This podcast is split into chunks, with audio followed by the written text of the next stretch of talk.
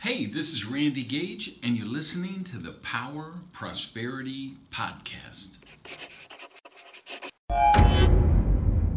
I find that money and material things don't buy ha- happiness, but money and material things give you personal expression, which can definitely enhance your consciousness.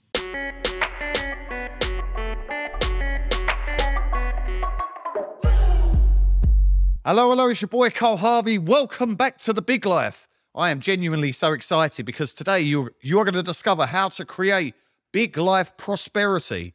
In other words, a boss life filled with abundance, purpose, and more. And you're going to discover how to get a money magnet mindset.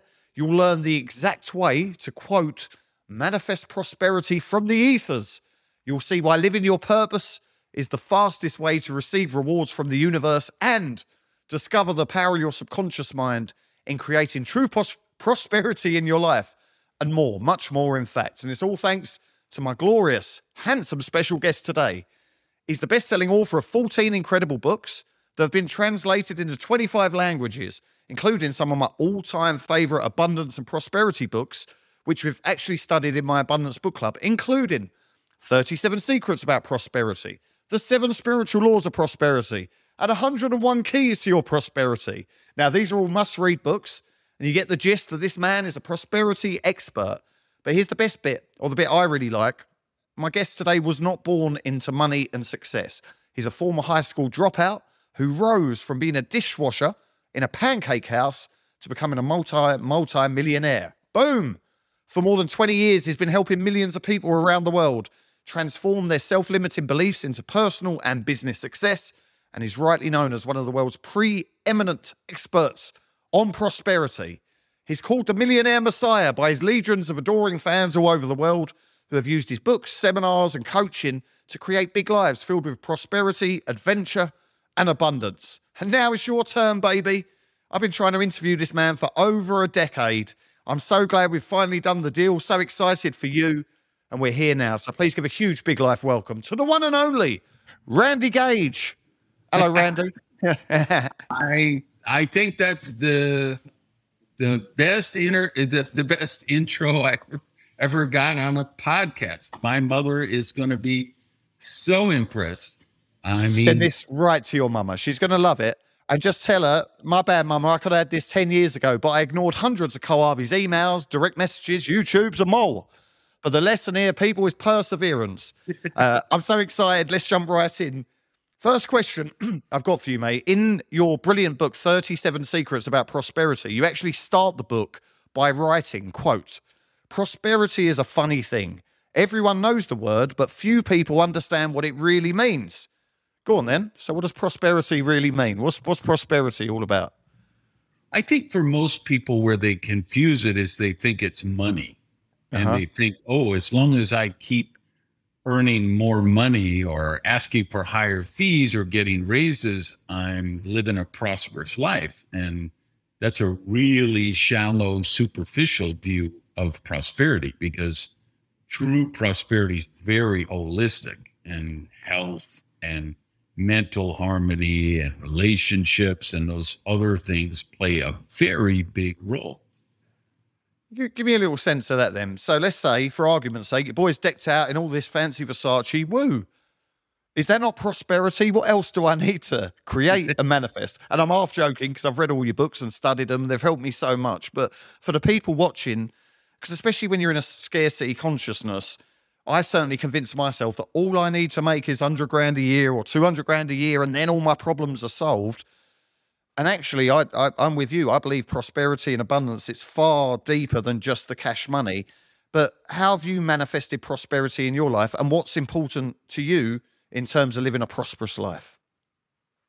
Yeah, it'll be different for everyone. And I think if you're really evolving as a human, it'll be different for you as you go through the stages of your life, right? Okay. If you interviewed me 10 years ago or 15 years ago, I'd probably be wearing a $50,000 diamond bracelet of some kind. What am Uh-huh. I wearing today? I'm wearing three plastic bracelets that probably can't remember they're ten dollars each or twenty dollars each, but they're made from recycled plastic. There's this place called 4Ocean, a nonprofit. A couple of guys started up and they harvest the plastic from the, you know, that's floating around polluting the oceans and they turn it into jewelry. And so you, when you buy a bracelet, you're paying the cost of taking one pound of plastic out of the ocean. So, you know what? At this stage of my life, I'm a lot happier wearing that plastic bracelet than I would have been 10 years ago when I needed $50,000 worth of diamonds on my wrist to feel prosperous. Well, that's really interesting. So you think you needed it because, oh, mate, you've had such a big impact on my life. I'm paraphrasing, but one of the quotes in your books is along the lines of if you don't pay uh, more for your shoes now than you used to earn in a year, then you're living not like a peasant, but something along that. And it actually hit me, and I was like, wow, what a what an abundance consciousness in the idea that abundance and money are infinite. So therefore, why not raise our thinking to that level? But have you changed your tune then? No more well, diamonds? I don't know that I've changed my tune, but I I still feel like you need to be evolving. I think you need to what as we take this journey to becoming our the highest possible version of ourselves what I was trying to explain with the because I I tell the shoe story all the time, right? My my dream shoes. I remember um, uh, meeting a successful guy who I really wanted to be like, and he had these two hundred dollar Bally loafers. Oh wait! And if you read the Robb report back in the day, then at this time they said these were the most comfortable shoes in the world, and they cost two hundred dollars.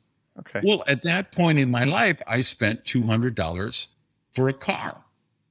And I mean, I would have to save up the money until I had 10, $20 bills that I could take to an auction or some, you know, used car lot and buy a beat up, you know, crappy old, like a mail delivery car for $200. So my dream was to get those Bally loafers, which, uh-huh. you know, then I manifested that, right? So my eyes got, you know, my the, the window through which I viewed the world got a little bigger. Um, then I learned about Prada sneakers, which oh, are go like on. five hundred dollars. I mean, oh my God, this was obscene. The idea that you could spend five hundred dollars for a sneaker, which of course for people listening now, you know, who were buying Yeezys and, you know, Jordan, Air Jordans or whatever. They're oh, like, baby. All the customer Are you kidding me? there you go. Right. well, but remember, this is back in the day. $500 was a huge amount of money.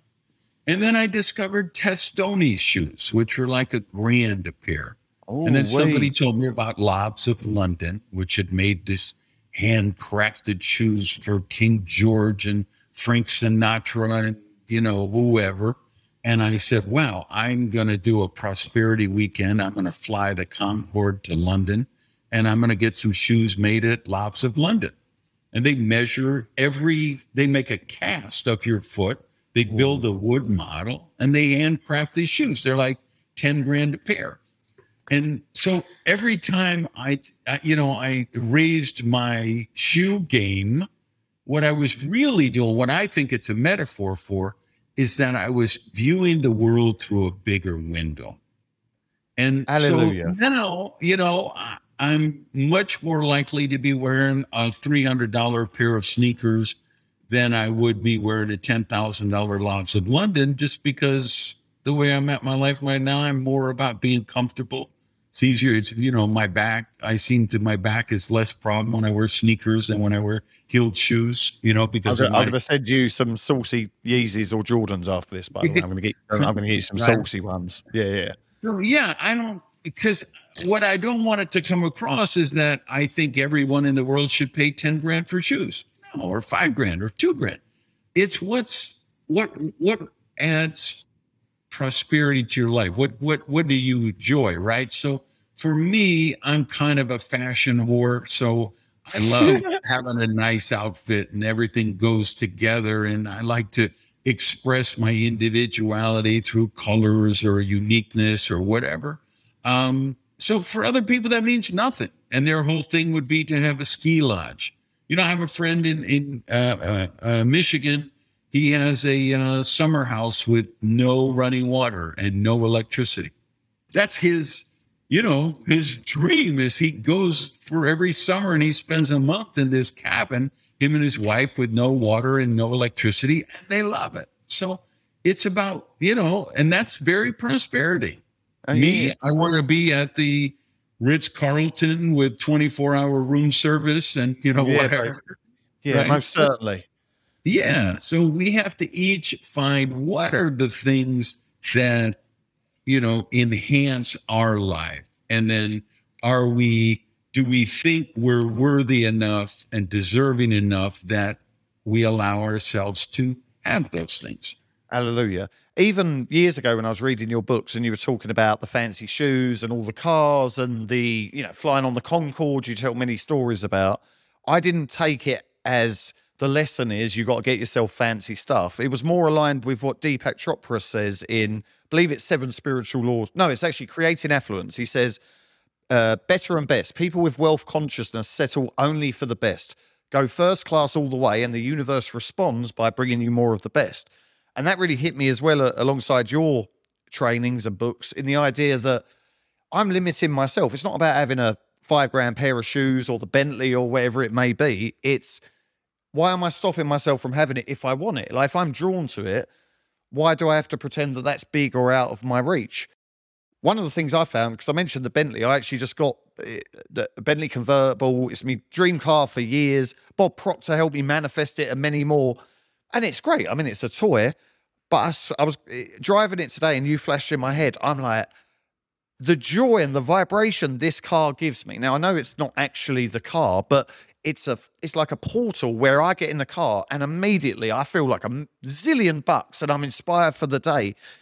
And I found that material things can be a tool to help you get in that prosperity consciousness. Uh, I don't mean spend all your money on a bloody Bentley and, and be broke and drive it because I mean the gas alone sensational nowadays. You got to be bowling right. just to fill it up, and it takes hours. but do you? How far out the other side do you come? So you mentioned the diamond bracelets and whatnot. Do you still believe that certain material items can help people to get more of a prosperity consciousness, or should we should we swerve that and focus on something different? Well, I do believe there's not many, but there are some people who for them, prosperity would be renouncing all material things and working in an ashram or a, a Shaolin temple or something, right? And I'm totally fine with that. For me, I, and I almost did that. There was a point in my life where I almost went to a Shaolin temple, right? Um, but I just felt like, no, that wasn't really the right path for me. I feel like the path I'm on now is the one I was meant to be on. I think my, I don't know that I discovered my assignment or maybe my dis, my assignment discovered me, but I feel like I'm on the path that I'm supposed to be on, and I love being on this path. So I find that money and material things don't buy ha- happiness, but money and material things give you personal expression which can definitely enhance your consciousness. So if, you know, like, you know, I had a Bentley Continental GT. You mentioned Bentley. That's what I got, the convertible one. Yeah. So yeah. I, when I had the GT, you know, it's they they literally raised their own head of cattle in Scandinavia to get the leather for Bentleys. Uh-huh. They have a sound system. You know, I put Ramon Vargas, L'Amour, L'Amour, the live recording from the opera at the Met in that car. Fancy. And you think you're in the Met. The acoustics of that car is going to be different for you because you have a convertible. But if you have the hardtop, the the acoustics in there. Occasionally it rains and I'll have the roof up, you know, occasionally if, I, if I'm absolutely you know, forced. It's just, yeah. I mean, the acoustics are uh, finer than any concert hall in the world, right? So, and as a music lover, that adds value to it. So I enjoyed that, right? I enjoy being in a Viper. You know, I've had, I don't know, nine or 10 different Vipers. I like cars that go fast. I like to, you know, I was a racer for a while.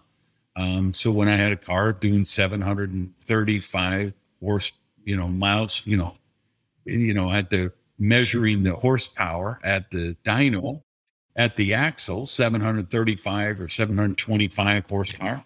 That's a tremendous high when you're driving a car like that. You're accelerating from second to third and third to fourth, right? Brings me joy. There's other people wouldn't do a thing for them. Couldn't They care less. wanna- yeah, Sure. they want a, Yeah. a Volvo because they got kids and they want a safe car. And but what what I'm always cautioning people about is just don't buy into the bullshit side that says, "Oh, a car just takes you from point A to point B." That's when you've gone too far the other direction, right? Because you know when I used to buy those cars for two hundred dollars, one of them I bought was a car from that literally was they they used for the postal service to deliver mail. So there was Uh-huh. no passenger seat because they had ordered the you know a fleet of them with no seat there because that's where they kept the trays of mail that the carrier was delivering from. Right. So I had a car with no passenger seat and the floor rusting out. It was like Fred Flintstone. I could put my the floor of the car. Okay. And to say that that car is the same as my Bentley or my Vet or my Vipers or my Aston Martin or my Challenger or my Range Rover or whatever. We got range as well. Very English. English, the Bentley as well.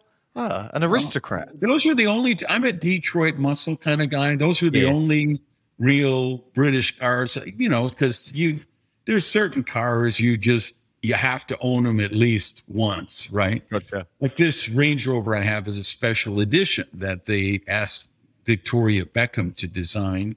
Oh, I, yeah, I know so- that one. Yeah, yeah, Yeah, yeah. so they only make a Right. hundred in the world. Only three of them came to the United States. I've got one of the three. You know, it's an amazing car. Mohair carpet like the the Rolls Royce.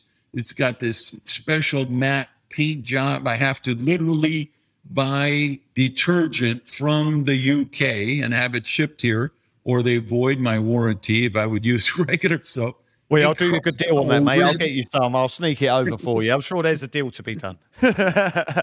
It's a beautiful piece of work, a beaut- a piece of art, right? So it brings joy to me. So, um, and I get there's people they're not really car people. So great, me they don't need a two hundred thousand dollar car. No, but let's let's actually go deeper into this, if we may, because it it could also be uh, people who are struggling with with scarcity or they're not reaching their goals and intentions, and they'll justify it by saying, "Oh, I don't really need a house like that." They see a mansion or whatever and go, "Oh, that's too big for me." It's the oh, that's too much. It's who am I to to dream that big? So whether it's a car or a house or a uh, flying at the front of the plane, which I'm going to ask you about in a bit, or you know, staying in beautiful hotels, etc. I think I think it's fair to say that if you could go to Bali as a as a backpacker and you could probably get a flight for hundred bucks and stay for twenty bucks a night in a hostel, but for a thousand dollars a night you can live like a, a king or a Dubai prince. And it is a different vibration. I'm not saying one's better than the other, but what I like to encourage people to do is to live not by their limitations, by by their desires and what they really want to create. So for the people here, it might not be cars, but they might be holding them back, holding themselves back from a bigger experience of life.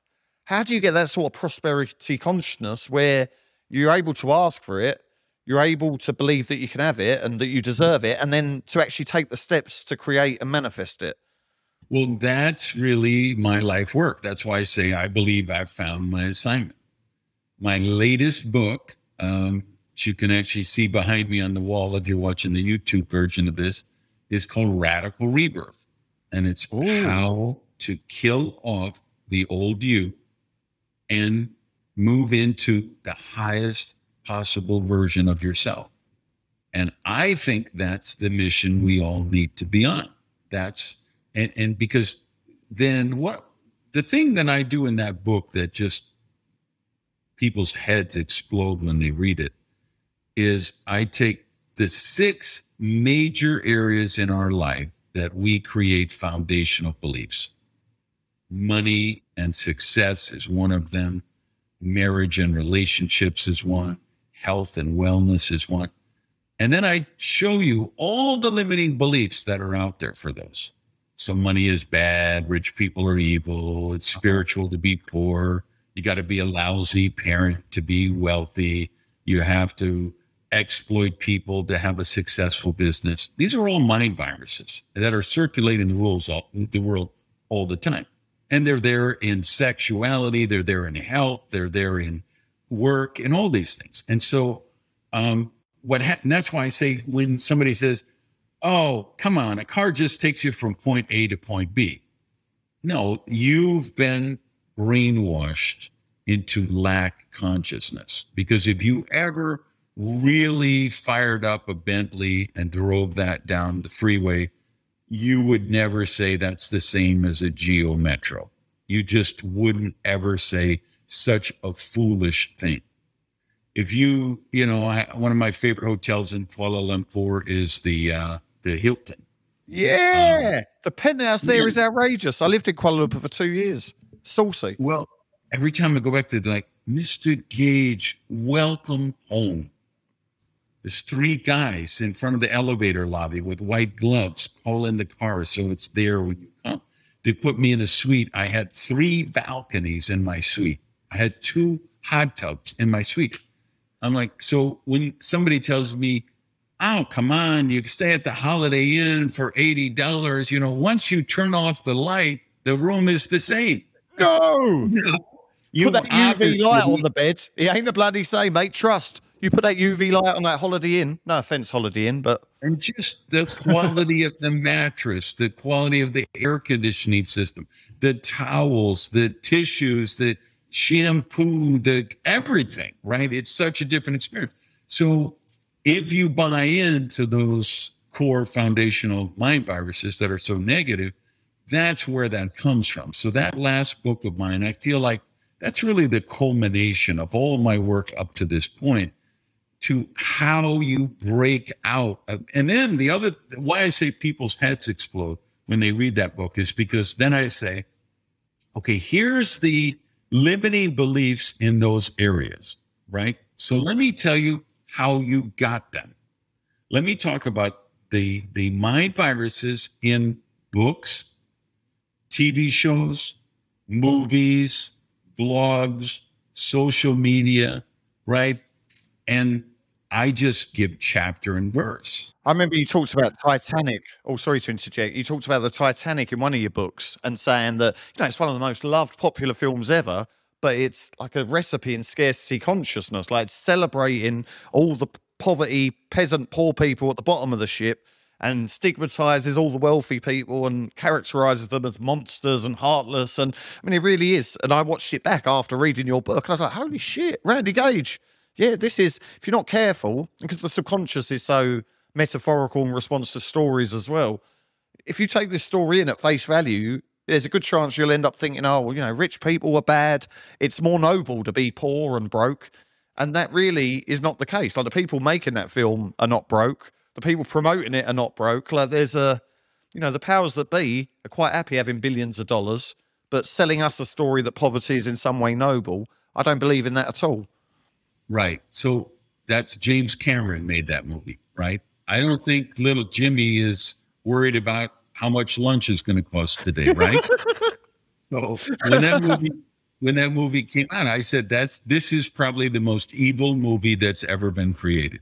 Wow. Because it's just Old. level upon level upon level upon level of money is bad. You know, there's the whole scene in the you know, in the dining car and she, you know, in the dining room and she's with all those boring, stuffy, rich yeah. people and they're sifting brandy and smoking cigars. And then Leonardo's like, hey, come on down to third class. Yeah, look how handsome we are down here. We're all like and this. they go down there and everybody's so happy, go lucky. And, you know, and then, you know, when the ship hits the iceberg, we have the rich people stealing babies, trying to get on, doing every machination possible we have the poor people, the the mother with the two kids who's like, we're just gonna sit here and sing church hymns until we drown.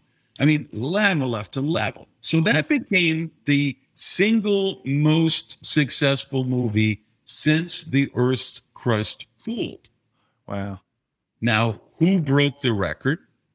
Same director, James Cameron, Avatar. Avatar. Interesting. Okay, what is the premise of Avatar? Evil, mean, greedy corporations. Yeah. They're sending expedition to this planet where they're going to exploit and basically exterminate the indigenous people to get the natural resources from the planet. And that again, the so what's the programming there? You know, we even have the hero of the movie, the protagonist, is a guy in a wheelchair. And we find out that he could walk if he had more money because one of his sergeants yeah. Like, and you do this mission, we're going to give you enough money you could fix your legs. So now we've got these rich people manipulating these poor people, this guy in a wheelchair that he needs to go and help exterminate these people so the rich corporation can get richer. Yeah. And of course, and then of course, happily in the movie, he becomes a renegade and he reckoned, right? But what is the theme of the movie? The theme of the movie is rich people are evil. So that has displaced Titanic. And you understand that's this if you take Alien, the Alien, which was the first big hit from Cameron, right? That's Ridley Scott, it? Alien. I uh, think. Weaver and the spaceship and the alien came, and you know what was the theme of that movie? This evil, greedy corporation which wanted to keep this creature and take it back to Earth to make money from the research, and meanwhile it kills the whole crew, basically. Because so, what, what the, do you think is going on there? Because the uh, the so-called elite will tell us that you savages, you gotta watch your carbon footprint and you you you need to recycle your bottles and you shouldn't travel as much and you should be eating those insects. But these savages are on the private jets, and you know I, I like Jim Cameron's films, but the idea that he hasn't made billions and billions of dollars promulgating these stories is nonsense. It's not as if he's gone, you know what, give away all this money because I don't want or need that.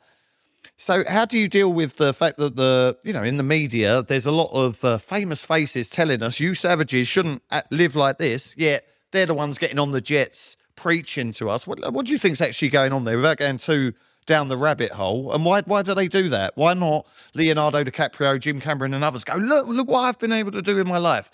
Follow your passion. Once you got your mission, you if you work hard and you, you keep moving and you've got good energy, you could create whatever you like. Why is the message the exact opposite of that almost? Because of mind viruses. Ooh. Memetics, the science of memetics, mind viruses, which parasitize the host and cause you to replicate the virus. That's why I say that's what that book, Radical Rebirth, is about. Why it explodes people's head is they realize, oh my God, I have been pro I've been infected with those mind viruses. James Cameron doesn't sit out to say, I want to create an evil movie. Yeah. He's a brilliant, genius artist, right? Who makes amazing. I love the movie Alien. I love the Terminator stuff, the sci-fi stuff. He's a brilliant filmmaker. But what he doesn't know, what nobody knows is wow. So if you want to be a author, when you grow up, you try you want to write a book like the books you loved as a child. If you're a filmmaker like Cameron, you want to make a film that like you loved as a child. If you're a TV actor or actress, you want to be in a TV show like the ones you liked as a child. So in the book, I take people through, okay, it doesn't matter if you're in your 20s, 30s, 40s, 50s. So I'm going to go back to your formative years and we're going to look at what were the TV shows, what were the movies, what were the books that were forming mass pop culture during your wow. formative years. And I start with the Beverly Hillbillies and Dallas and Dynasty, and I take it all the way up to Game of Thrones and wow. you know the newest movies, the newest shows, and you can realize, wow. So a guy like Jim Cameron, he's not trying to make an evil movie; he's trying to make an epic story of you know the little guy fighting the forces of evil, you know the hero's journey kind of theme uh-huh. right? And but he doesn't realize he has the same mind viruses. So even when you become wealthy, you can still have that subliminal programming that money is bad or rich people are evil. And it's your conscious mind and your subconscious mind are in conflict. Wow. Boss, I'm going to put a link below this or in the description, wherever you're watching or listening to this, for Radical Rebirth, Randy's new book. I'm going to jump into that immediately afterwards. I haven't seen that one. I'm I'm shocked and offended because I've read each and every other one of your books many, many times, but I'm going to get stuck into that. This really pulls all those other ones together, and you'll see how the like because I've just been like take the first superhero movie that really made the genre was Yeah. the first Spider-Man film. Okay. Right? The original one. That was the first one that because people are like, come on, are we going to take a comic book and turn it into a movie? I don't know about that. Um, and it became a global phenomenon, and that's what spawned all these Marvel and DC reboots that you see today. So there's a scene in the movie where uh, Peter Parker, who's of course this Spider-Man, is talking to his uncle, and his uncle says to him, we may not be rich, but at least we're honest. Yeah, you talked about that in one of your books, I remember. And I hadn't Right, noticed so- that. Yeah. Yeah. So, what does that translate to? What that really says is hey, rich people are evil people. You should be glad you're poor because that means you're not evil. We shouldn't do this on live TV, but I'm going to do it anyway. I Yeah, just got a baby. fun chapter because the thing with this is now, why is um, Peter talking to his uncle? Well, because his uncle and his aunt raised him. Now, Yeah. why did they raise him? Because he's an orphan, right? Uh-huh. Well, if we look at memes, which is, you know, when I say meme, people think, oh, that's like a slide on on on Instagram. no, No, the, the true- original meme. Uh, Yeah, Yeah. means mind virus. Uh-huh. So this mind virus, just as your computer can get uh, and, and infected with the virus on the hard drive, your subconscious mind.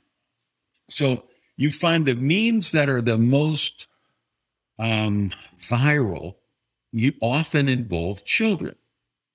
Why? Because we're all emotional about children.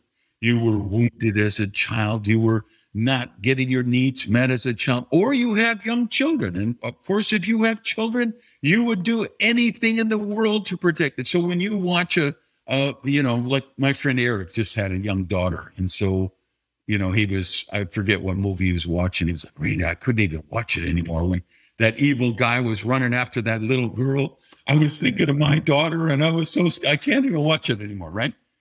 So this idea of an orphan being the protagonist of a series like Yeah. that Harry Potter. is a mind virus. yeah, that's, So it's a common theme, isn't it? In a New York minute, let's see how many people from pop culture literature are orphans. Uh-huh. So this is from the book, right? Lovely. Link below, people. Here we go. Tarzan, Snow White, Huckleberry Finn, Tom Sawyer, James Bond, Captain America, Heidi, the Boxcar Children, Mowgli from the Jungle Book, uh, Dorothy, yeah. from the, Dorothy from the Wizard of Oz, the Pied Piper, Little Orphan Anna, Annie, Hawkeye, David Copperfield, Po the Kung Fu Panda, Poison Ivy, Batman, Robin, Lara Croft, Finn from Star Wars, Han Solo, Anakin Skywalker, Luke and Leia Skywalker, Rey Skywalker, The Mandalorian, Worf, uh, Michael Burnham from Star Trek Discovery, Cinderella, The Fly, Frodo Baggins, Superman, Supergirl, Firefly, Harry Potter, Black Manta, Daredevil, Green Hornet, Oliver Twist, Professor S, X, Wolverine, Magneto, Cyclops, John Wick, Jon Snow, John Wick as well. Daenerys Targaryen, and pretty much anyone with the surname of Stark. do you think all of those authors, TV show, movie people said, I need to create a meme here with an orphan? No, they thought of whatever book or TV or story that they were fascinated with as a child, and they re- they replicated the mind virus. So they just unknowingly. So if you take something like this meme of the hero's journey, yeah. this has been around for thousands of years. So how do we change it? I mean, presumably Yeah, you talk about this in the book, but if we've got these mind viruses and we are seeing the world through a scarcity lens where rich people bad, uh, poverty suffering is good, and eh, so on and so forth.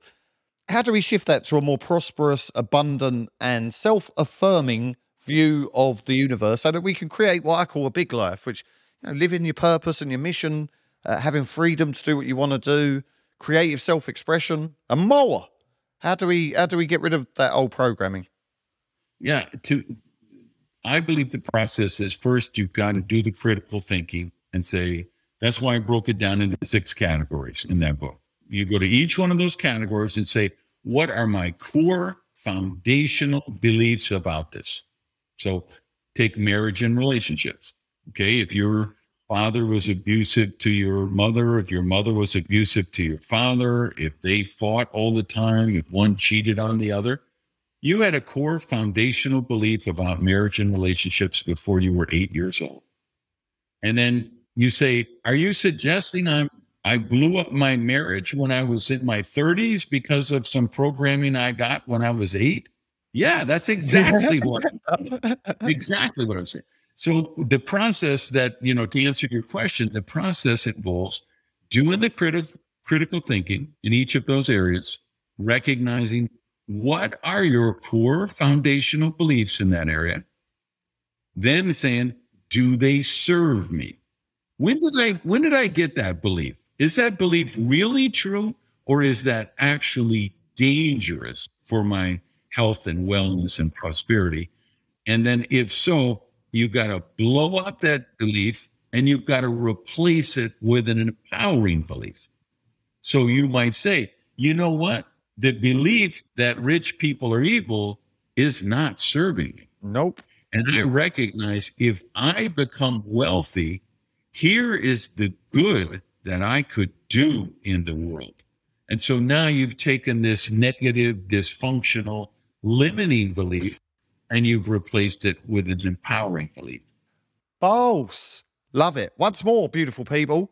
I'm going to post the link below Get yourself a copy of Radical Rebirth, and actually, you should get all around his books because they're sensational. Short, simple, to the point, glorious. Uh, let's move on. You mentioned mission a couple of times, um, which is saying that I've been fascinated with uh, for the last decade or just under, and it's had a huge impact on my life. You say that, quote, once you begin doing the work you are truly meant to do, the universe will reward you with good. This is the way universal law works, no exception. So, Mr. Gage, how do we discover the work we're truly meant to be doing? And how do we know when we're on track? Like, what sort of signs do we get when we're living our mission or our purpose? And how do we know? I wish I knew. uh, you know, that's why I say I don't know whether I discovered my assignment or my assignment discovered me. Yeah, I feel that. But that's why I think it's really so. Like when I first got money, right? I went out and I spent money like a drunken sailor, right? So I went out and my dream was to get a Viper, right? So I got my first Viper. Then I that was black. Then I saw a yellow one, so I bought a yellow. Then I wanted a red one. I bought, and people say, "Why would you have three colors of the same car?" Like so when I go to dinner, I can make sure that my car matches my shoes. Right. This is a 50 cent line choosing which whip to drive by what match my clothes. Yeah. hallelujah. Certainly. Right. And, you know, I, I spend millions of dollars on sports cars, right? Because I love sports cars and because I never could have them as a kid. Yeah. Remember, I didn't have a car as a teen. I wasn't one of those kids that they turned 16 and daddy bought them a new car and paid the insurance. No, I had to borrow money, you know, and used cars and, you know, blah, blah, blah. So when I became wealthy, I'm like, I'm going to give myself those things I couldn't do when I was younger.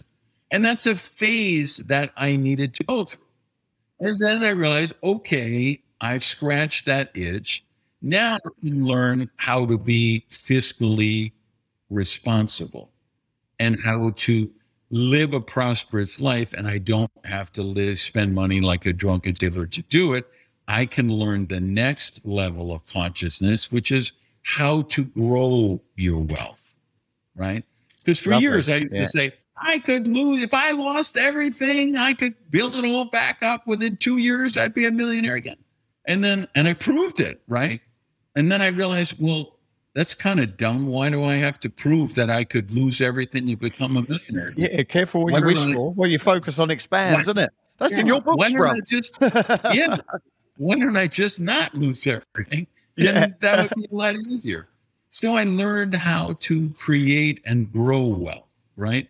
Um, and along the way, I discovered this assignment of teaching these timeless principles of prosperity.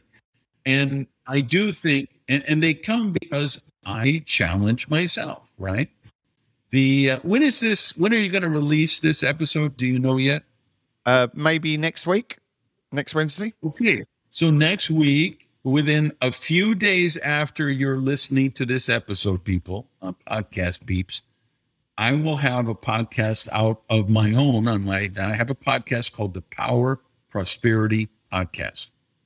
And I just recorded an episode called um, Visionaries versus Daydreamers. Oh, like Um, it. So I'm going to assign you guys listening right now. That'll be your homework. After you watch this episode or listen to this one, go to my podcast and listen to that one. Um, because I think what happens is, you know, the daydreamers are the people that they just feel like they're victims of circumstance. I wasn't born in the right house. I didn't, my family didn't have money. My parents were abusive. I was born, in the wrong country. Whereas visionaries realize, uh, no, I have a very active uh, ability to influence my life, my destiny, my prosperity.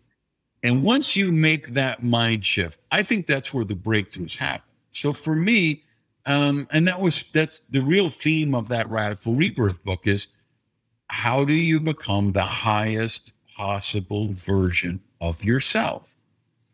And if you will get in, get onto like daily self development, reading Uh-huh. books, listening to podcasts, reading blogs that are about personal growth, self development, I think you will discover your mission. It or it will discover you because when you get on that, where you stop saying, "Okay, I'm just a victim. I was born in a bad neighborhood on the wrong side of the railroad." You don't know my struggles. You don't know my story, boy. It's tough to be And- me. I'm like, seriously, you want to tell me that shit? I was in jail for armed robbery at 15 years old. I was a teenage heart, you know, alcoholic, a teenage drug addict. I've been shot and left for dead. Oh, I've done deals in every crack house in Liberty City, Overtown, National City. This is and, gangster. you know, Go on.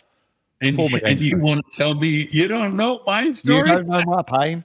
You, you bring me you bring me your tragedy and I'll up you another tragedy, right? Well, a lot of people actually do that. Jokes aside, is Oh, that they no, they go, "Well, no, I hear you, but I'll raise you this. My one's worse." Absolutely. And I, they tell everyone. I know, Yeah. I know because I did it for 30 years. Okay. Wow.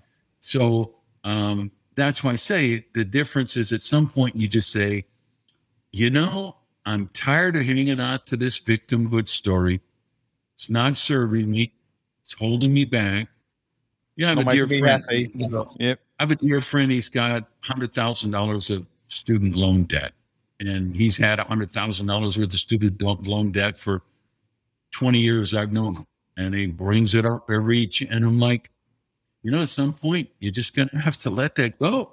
Yeah. You know, and all the times you talked about it, if you were out trying to create a value or a service or an offer or to help someone, you, you could have paid off that loan. Like, no, Exactly. judgment. I'm not. I'm being a, a little bit over the top here, but I really believe that, and I tell people this: that if you come up to me and tell me all the worst things that ever happened to you, and I'm a lovely, compassionate man, but it don't inspire me to want to help you or look after you or or do this.